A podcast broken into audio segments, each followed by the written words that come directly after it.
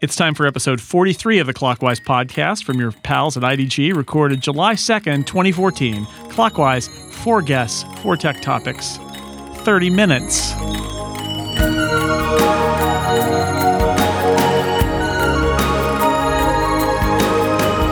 Welcome back to Clockwise, a podcast that was born on the 4th of July. That's not true. It was born on the 10th of July last year. We're not quite a year old, but we're getting there. I am Jason Snell, your co host, and sitting across from me, uh, across the country, that is, this fine country and the birthplace of the American Revolution, Massachusetts. It's Dan Moren. Hi, Dan. Hi, Jason. It's such a pleasure to be able to celebrate this auspicious occasion with you. Which one? The 4th of July, Independence Day in the United States, or uh, or uh, the, one- clockwise the one- birthday? ne- neither of them. Apparently, neither of them happened today. All right, fair enough. Well, this is episode 43, so uh, technically what that means is that we missed a whole bunch of weeks this year. Uh, who's who's counting except for us? when we number apparently podcasts? us. To my left is editor-in-chief of PC World and Greenbot, Jon Phillips. Hi, Jon. Hello. It's good to have you here. Yes, great to be here. And to my left is TechHive's editor Philip Michaels. Hello, 43 episodes for each of the stars on the flag, save for the seven states we don't like. Which well, we're not going to name them because we're not that uncouth. But ask us later; we'll tell you. Sorry, Dakotas. Oh, we said we wouldn't talk about it. Birthplace of Deadwood. yeah. Well, they can be one state. I'm just going to merge them into one Uber Dakota. Fair enough. So the way this works is we spend 30 minutes talking about four different tech topics. Everybody will bring their own topic. We'll discuss it briefly, and we'll be done in 30 minutes or less because we don't have a pizza budget, and otherwise your pizza would be free. And since I am the person who kicked this off, I'm going to go first. Here is my topic. Reports indicate that iOS 8, which is currently being tested, the new version of iOS uh, that will be coming out this fall, includes Apple's Podcasts app as a built in app rather than being the downloadable app that it currently exists. This leads me to um, ask all of you we're on a podcast right now. Uh, podcasting has had a couple of waves of popularity. There was uh, there was one early on when the concept first kind of hit the mainstream, or what passes for it in the sort of mid 2000s, and then it kind of fizzled, and now it's sort of come back in the last couple of years. But it's still generally a really nerdy, techie thing. And uh, you know, I look at Apple putting the podcast app in iOS as being some potential upside for podcasts as a medium. But my question to all of you is what's it going to take for podcasting, which I think we all like as a medium, to make it broadly to regular people so I don't have to explain to my mom what a podcast is because she always asks. And all I can tell her is it's radio without the listeners, which is not a good enough answer. So, what can be done, if anything, to make podcasting more broadly popular? Uh, Jon Phillips, what do you think? Well, um, I did not know about that iOS development, but I think that's a step in the right direction. Uh, p- make it front and center, excuse me, make it part of an OS experience. Um, what if DirecTV and Comcast and the wireless n- networks were to uh, do a lot more to promote podcasts? That might go against their business models to push video and audio content. But, you know, th- just to answer your question, that could be a path. Well, uh, uh, clearly another year's worth of clockwise episodes, and it will taken the world by storm. 43 more, give or Um, take. I think I think building in a podcast app is a good first step. They, you know, obviously in the past the iOS uh, music app has had podcast support, but it was always kind of like crammed in and like and, and know, had to be a- synced from iTunes, so your Right, iTunes on your computer was- had to use it. And It was kind of treating things like they were music files, and that didn't really work. It didn't offer a lot of you know customizability, and there's been a lot of back and forth on that over the years. And there's there are many popular third party apps as well. Um, and I, I'm unclear. I mean, I assume that that Android users and Windows Phone users and the like listen to podcasts as much. I feel like I hear about it a lot in context of of uh, Apple device users. So I don't know, for example, what the built-in solution for that is on Android. If only the editor of Greenbot was here. It's not as easy. Maybe easy. Jon can it's, tell me. It's nowhere near as easy as on iOS. You, I have to hunt around for um, a third-party app, and if it's in built into Android, then it's not surfaced very well because I haven't discovered it. Of course, I'll get flamed immediately if, I, if I'm wrong about that. But yeah, Well, that's, I mean, that's a problem too. Yeah, I think I think that's that's a big part of it, right? Maybe Apple make moving in this direction will encourage Google to do something similar with Android, Microsoft to do something similar with Windows Phone, um, and people using Windows computers probably don't listen to podcasts, right? I mean, they're probably doing other things not like true. cleaning their registry. I don't know, dealing with corrupt DLL I'm a Windows files. guy. I, haven't used listen a- to podcasts. See, Okay, okay. I haven't proving used a Windows wrong machine right in a long there. time. I'm just being. I'm These just are being horrible mean. stereotypes, Dan. But the, the, I, the irony is, I pull out my old iPhone, the one I don't use anymore. I only use it for podcasts, and that's how I get on. See, yeah, see, that's that is Yeah. very interesting to me. So I, I, yeah, I don't know what will take uh, for that to catch on entirely, but I think that Apple moving the podcast app built in, even though the podcast app, of course, has many detractors, uh, many of them correct. Um, that that's not a surefire way to do it, but it, it it definitely helps with people who might not otherwise be familiar with podcasts. Phil, what do you think? Well, I think podcasts need to have me on as a guest more. I, I, I, I'm invited on this one and, and the Macworld podcast, and and uh, I'm able to speak. Uh, I'm able to string two sentences together. Generally, I haven't cursed in several minutes. Yeah. So, invite me on. No, uh, uh, Dan was getting to. Um, um, I think the correct answer uh, towards the end of his answer there is that the clients really need to be improved. Um, I am one of those detractors of Apple's podcast app. It is it is terrible. It is the worst thing Apple has ever built. That includes cards. Oh no. Yeah, it is not a, a. I I tried using it for a while when I upgraded to iOS seven, and I um I hated it so much, and I sang when I deleted it from my app. And re- if the reports are true that it will actually be built into the iOS, and and I won't be able to delete it, that that makes me sad. I currently use Instacast. That's a bit of an improvement. It would hard to be hard to be worse, um, but it has its quirks too. I don't think that podcast managers are um, are seamless enough in the same way that iTunes is right now, and I think that's a big barrier to entry for the uh, the type of listener that you're talking about, Jason. Yeah, I, I think these are all great points. Um, Phil should be on more podcasts. Exactly. And uh, I, the apps, I think, is a big part of it too. Apple's podcast app isn't great, but at least it's present, and that makes it easy if you want to find a podcast to get started. There are some other interesting apps out there that try to connect together different podcasts by subject. They're almost like Pandora for podcasting. There are a few of those out there that I think might offer this potential. What I would say is, I feel like uh, you need to get in your car and be able to press a button and tune it in like you're tuning in the radio. And whether that means tune in things you've already subscribed to or just choose a channel that's a subject and have it learn what you like and don't like as it goes. I think since so many podcasts are consumed in cars and it is a great alternative to, to terrestrial radio, um, that's what I think is uh, is the biggest opportunity for podcasting. And actually, I feel like Android Auto and CarPlay might be the best things that happen to podcasting if the podcasting support in those uh, whether it's built in or by a third party is strong. Because I do think so many people listen to podcasts in cars and if they can get uh, on dashboards so it's really easy to just go listen to podcast that you know it has to be as easy really as uh, listening to the radio for it to really take off. But I'm a believer in the medium. I love this medium. I just feel like it is still just too hard for regular people to get into it. And once they get into it they totally get it and they love it. So well thank you. We'll we'll put that on the agenda and we'll talk about that. We'll meet back here in a year and see see what has changed but uh, we should move on Jon Phillips what uh, what topic do you have for us Well, I want to talk about Android Wear. So I hoped you might. Yeah, I'm, I'm wearing one of the watches now, the Samsung Gear Live. I've been using Google's smartwatch OS for uh, since last Wednesday. Uh, I'm really digging it, and I am a pretty harsh critic of smartwatches. So I would like to know from you guys whether you would, if you don't own a smartwatch, would you consider an Android Wear watch? Aside from the compatibility issues, it only works with Android. Or if you do own a smartwatch, would you switch your watch for Android Wear?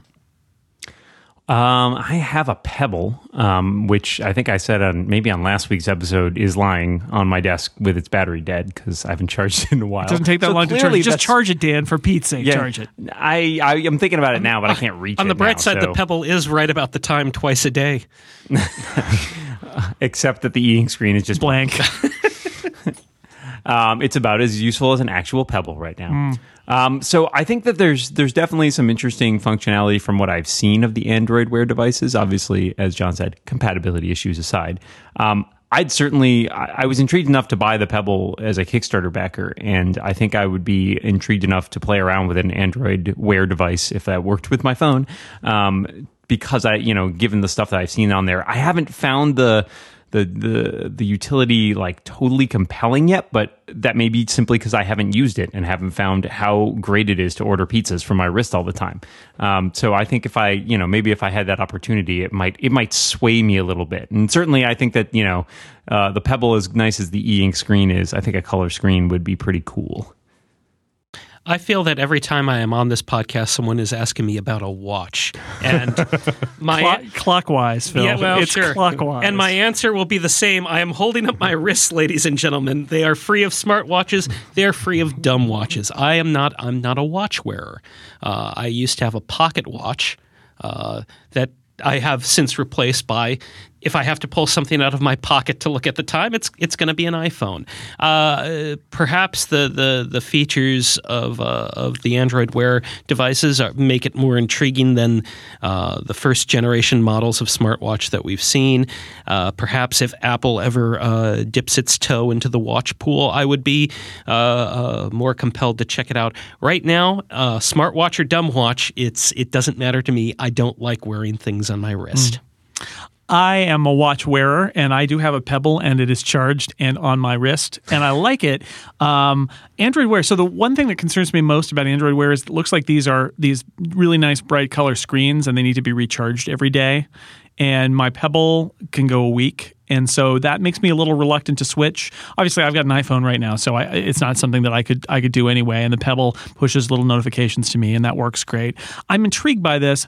I have to say, I'm actually most intrigued by the um, by the Motorola watch that's circular only because I like the I like the idea. It looks it looks different and it, it isn't like a computer screen stuck on your wrist. Uh, that said, I can't stop looking at that watch now without thinking uh, the fact that, that there's that little black line at the bottom of it that isn't the watch, that that isn't the screen. It's like the screen ends, and then there's this sort of like little black thing at the bottom because it, they couldn't do a full 360 screen. They have like this blob at the bottom that just stays there, and that kills. I could never wear that watch, but I, I, I it looks as a as a physical shape, it looks really interesting, and I think, ah, okay, that is some innovation that that they're trying to do something that isn't so computery. Um, but I think for, for me, the watchword uh, for all of this is glanceability rather than interactive, uh, too much interactivity. I want to be able to sort of tap or or swipe briefly, but I don't want to use it like a computer. So for me, bottom line is uh, if it can show me lots of interesting stuff, great. Uh, I would consider switching to a watch that can show me more of that cool stuff as long as I'm not charging it twice a day, and as large as as long as I'm not trying to use it as a computer because I'm not interested in a computer on my wrist. I just want a little glanceable thing.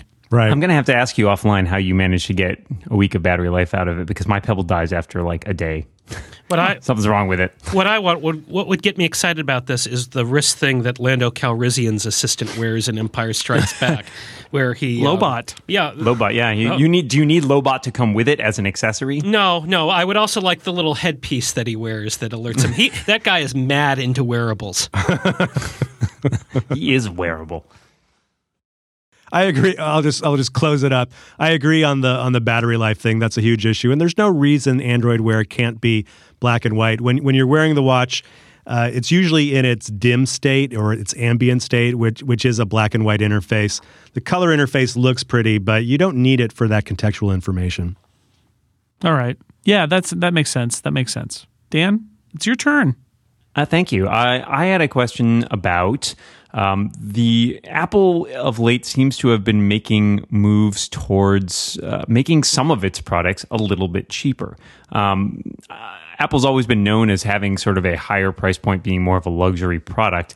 But in the last six months or so, we've seen them lower the price on the entry level MacBook Airs. We've seen them roll out a new iMac, which, while it has some compromises, is cheaper than the uh, the previous entry level version. They've lowered the prices on iPod Touches, and they've also started letting retailers apparently do more significant discounts, like Costco and Walmart both allow you to get a, an iPhone for much cheaper than you can get one for Apple. Um, all of which seems very antithetical to the kind of Apple that we we've come to know, where they don't compete based on price. And in this case, they're not necessarily directly competing based on price, but they are oftentimes allowing retailers to undercut or make prices that are more affordable. Um, so I'm curious to know your thoughts, if you have any, about whether what's behind this strategy. Is it simply a matter of trying to clear out inventory in the case of the iPhones, or is there really something here where Apple's decided it can it can grab the lower end of the market? Phil, what do you think? Could be a lot of factors at play. Yeah, there's probably some. Let's get this inventory out because we've got some new stuff coming in. It could well be that um, the price of components has dropped and Apple is passing the the savings on to you, as it were. I think what we're seeing is um, maybe this is the uh, byproduct of having an operations guy as your CEO. That uh, uh, Tim Cook's specialty, as it were, is is maximizing the product pipeline and and uh, keeping costs down. And uh, uh, Apple is is adjusting its prices accordingly based on that. Apple, you know, they're their price structure has changed over time. Apple products are a lot cheaper than they used to be, but it happens gradually and it happens in fits and starts. And I, I, I think there's some experimentation going on here. I think, uh, you know, I Apple used to not be as aggressive with marketing stuff, uh, both its products that were direct and also the Apple Store. And that now they are they email like nobody else. I get emails from Apple's trying to sell me things all the time. So they adapt and they change. And I feel like this is just kind of part of that story. I don't I don't think it's a dramatic change for them. They've always sort of done stuff like this in the background or as experiments. And and yeah, I think Apple is sensitive to price to a certain extent, but uh, it's really limited and they like to experiment a little bit. So I, I, don't think it's a, a huge sea change. I do think it's something where they're uh, trying some different stuff out because they do adapt over time. It just happens slowly. Yeah. Um, I mean, I, I, I agree with Phil. It sort of sounds like a situation of if they can get the parts at a lower price, they could pass the savings on to consumers. Um, they're probably they they probably are confident now that there's not going to be any damage to Apple's brand ID by by going for a lower price point. Um, you know, people think of Apple in a certain way, and that's not necessarily going to diminish because an iPhone costs a little bit less. And of course, they want to get as many users as possible as the Android universe grows, and especially into emerging markets. Uh, it's important for all the manufacturers to keep pace with that and make sure that they're not pricing out too many people. And so, if you can lower the price of a of a phone a little bit and um, still maintain you know the the brand values to use that that word um, w- without any damage to to what you stand for to to the world population, then go for it. You're going to make more money. Yeah, I think the interesting point on it is that uh, as you're talking about passing the the savings on to the end user is not something they've traditionally done very much. You know, they are very interested in maintaining their profit margins, and certainly they take home a lion's share of the profit still in smartphones and probably in PCs at this point as well. Um, and you know nobody's going to confuse them with Dell. You're absolutely right. Like in terms of they're not like selling bargain basement computer prices, right? Um, and I think in particular on the on the Mac side, it's the most interesting because kind of having established the point where it's like the PC market is commoditized and is shrinking. Um, you know they can uh, afford to stake out a little bit of lower ground there in terms of pricing uh, and not maintain the price points they've had before and still do pretty successfully. So I think it is an interesting experiment. I'm interested to see if it continues. All right, Phil, what's your topic? Over the weekend, we um, learned that Facebook had uh, two years ago uh, conducted a little experiment without without telling anyone, where uh, it took the news feeds of around seven hundred thousand of its users and and and fiddled with them. It, it sent only negative stories to to some users and very positive stories to other users, and it um, uh, uh, wanted to see how that affected how those users would, would then post. And it, it, it released this information in a, a study uh, um, that was published, and it, it thought, "Hey, isn't this interesting stuff?" And no, uh, subscribers to or users of Facebook weren't that interested in it. What they were more interested in was was being lab rats in uh, in uh, uh, Facebook's uh, uh, little cat and mouse game to mix animal metaphors. so what I what I want to know uh, from my fellow panelists is, how does that make you feel? You've made me, it, Phil. Your question has made me so angry. If I were to ask you about your mother, what are the first words that come to your mind? podcasts are radio without the listeners. I said that earlier. So here's the thing. Uh, Facebook, you know, Facebook is kind of evil. They do things with data. I think we all knew that. What puts this beyond the pale for me is that they modified people's Facebook feeds in order to change their emotions and measure how it changed it. You know, they could have done the work to analyze somebody's feed and characterize the emotional content of it and then analyze those that person's posts later and see how the emotional content affected their posts. They could have done that. They could have used the data, mined this data that they have about all of us who are on Facebook and learned some things. And you know what? I would be okay with that. That is what you sign up for when you sign up for Facebook. What you don't sign up for is that the service will change what it shows you in an attempt to alter your emotional well being. That is unacceptable because that's the difference between observing what happens naturally and experimenting on people. And that's what Facebook did.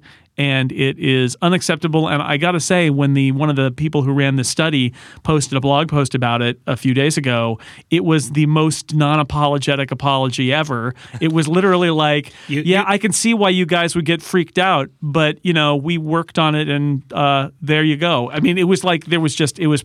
eh, I think what he said was, in hindsight, we did not anticipate people would be this upset about it. Well, good, brilliant. If you brilliant. thought that apology was lame, you should hear uh, Sheryl Sandberg's today, which Yeah. was, "We didn't want to upset you." Well, you actually you did want you to upset. You actually actually did, and you wanted of we people. wanted to see if you would be upset, and then write that down and publish it in a We're, s- paper. we're still in the experiment, guys. It's just, Ah. it's just that that pushes over the edge. That's why it's outrageous to me, and it's unacceptable. And I, I honestly, I, I say say this very rarely. Somebody at Facebook deserves either to lose their job or to have a very serious uh, discipline happen to them because or this to is think unacceptable. they're losing their job. Yeah, well, we should just experiment. We'll tell them they're fired and see what they do if it el- elicits an emotional reaction.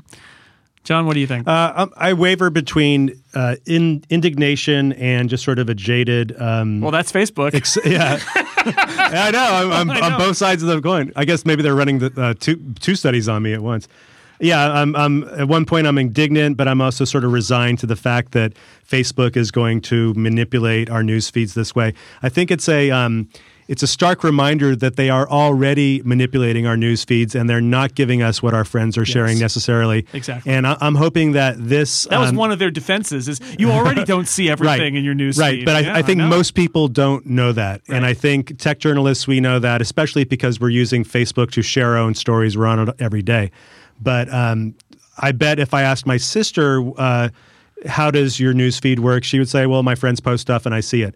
But as we know more and more, some some stuff does not surface stuff some stuff comes back and it's become facebook is is not what it used to be it's super annoying now you don't get to see what you, the what your loved ones are sharing i'm hoping that this um, this explosion of, of, of contempt will actually remind people or inform people about how Facebook really works and that Facebook Fa- Facebook really needs some kind of raw feed. I want Yeah. a button where I could hit it and I could see what my what my friends are posting in chronological order without all this algorithmic, you know, mucking. Um, most people tend to see Facebook as a public utility, so messing with our emotions that way is almost like dropping some kind of, you know, evil potion in in the water supply. Facebook really uh, overstepped on this one. Uh, I'd like to first point out to Phil that in the game of cat and mouse, the lab rats always lose. Yeah. There's no winning for That's- them. that's It's a Bad deal. Um, I, I feel like this is. I won't say the, the most mad sciency evil genius thingy that Facebook has done because I'm sure they've done worse, but it does have a certain amount of the like steepled fingers. Let's see what they do when we mess with their news feed. Like there's I I don't even know entirely what they get out of it. I mean, in terms of this this study, I feel like the fact that they've now determined they can control people's emotions, I don't feel like that's a good thing for anybody on Facebook. No, Certainly Like- not Mark Zuckerberg. So, I I mean, personally, I feel kind of vindicated in my choice to very rarely use Facebook on this um, and stick to Twitter, which doesn't appear to be doing this. I assume, as far as I can tell. Um, Well, your timeline on Twitter is unfiltered. Yeah, well, I mean, as far as we know, Jason, they could be messing with us surreptitiously.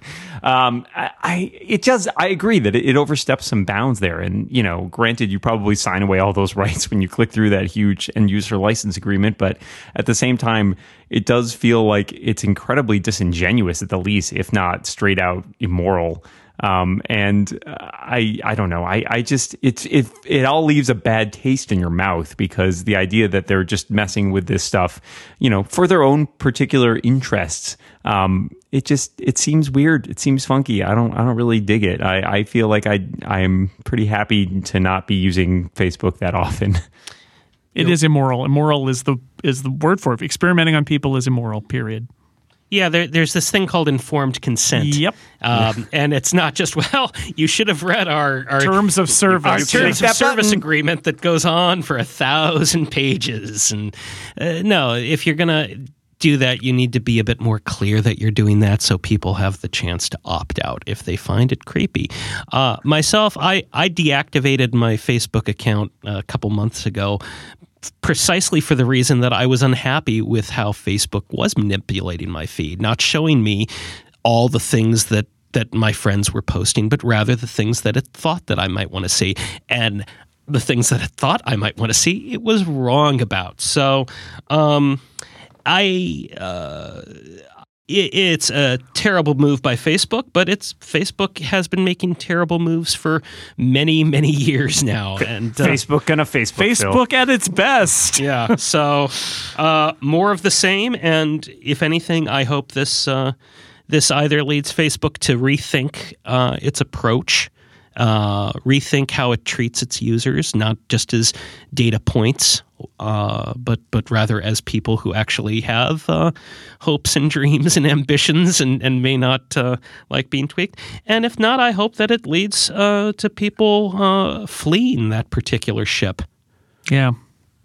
like the lab rats do. Is the, Huh, As and the in the ship- game of again, cat, cat and mouse, I'm, the me- lab I'm mixing my feed- metaphors Bring here. in Willard. Bring Willard into this, and then it's f- full How circle. about Ben? Ben, yeah. You're walking in the desert and you come across a turtle. I'm Voight-Kampffing everyone. here. Yeah, that's right. Tom Joad would flip over that turtle. Wow, we're deep down the rabbit hole. Let's. We. I think this means that we're at the end of our time, and we should probably move on to our bonus question.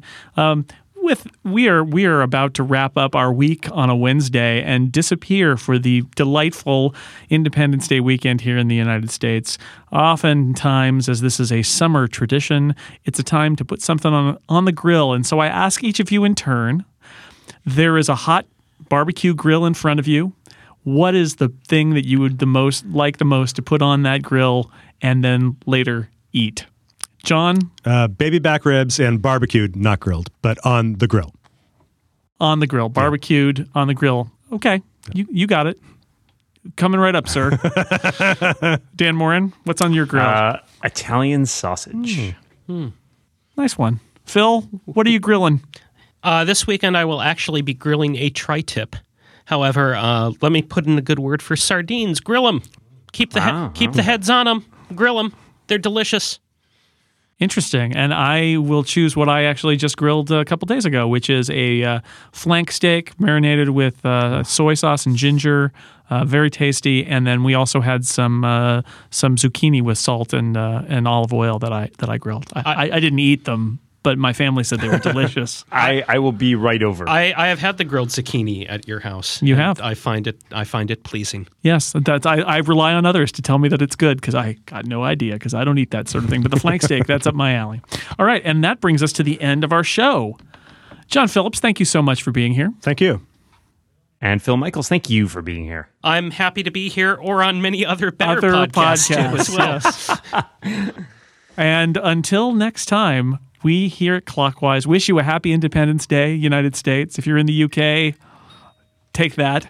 And If you're in Canada, hey, belated happy, Happy Canada, Day. And by the way, for everyone out there, watch what you say. And keep watching the clock. Goodbye, everybody.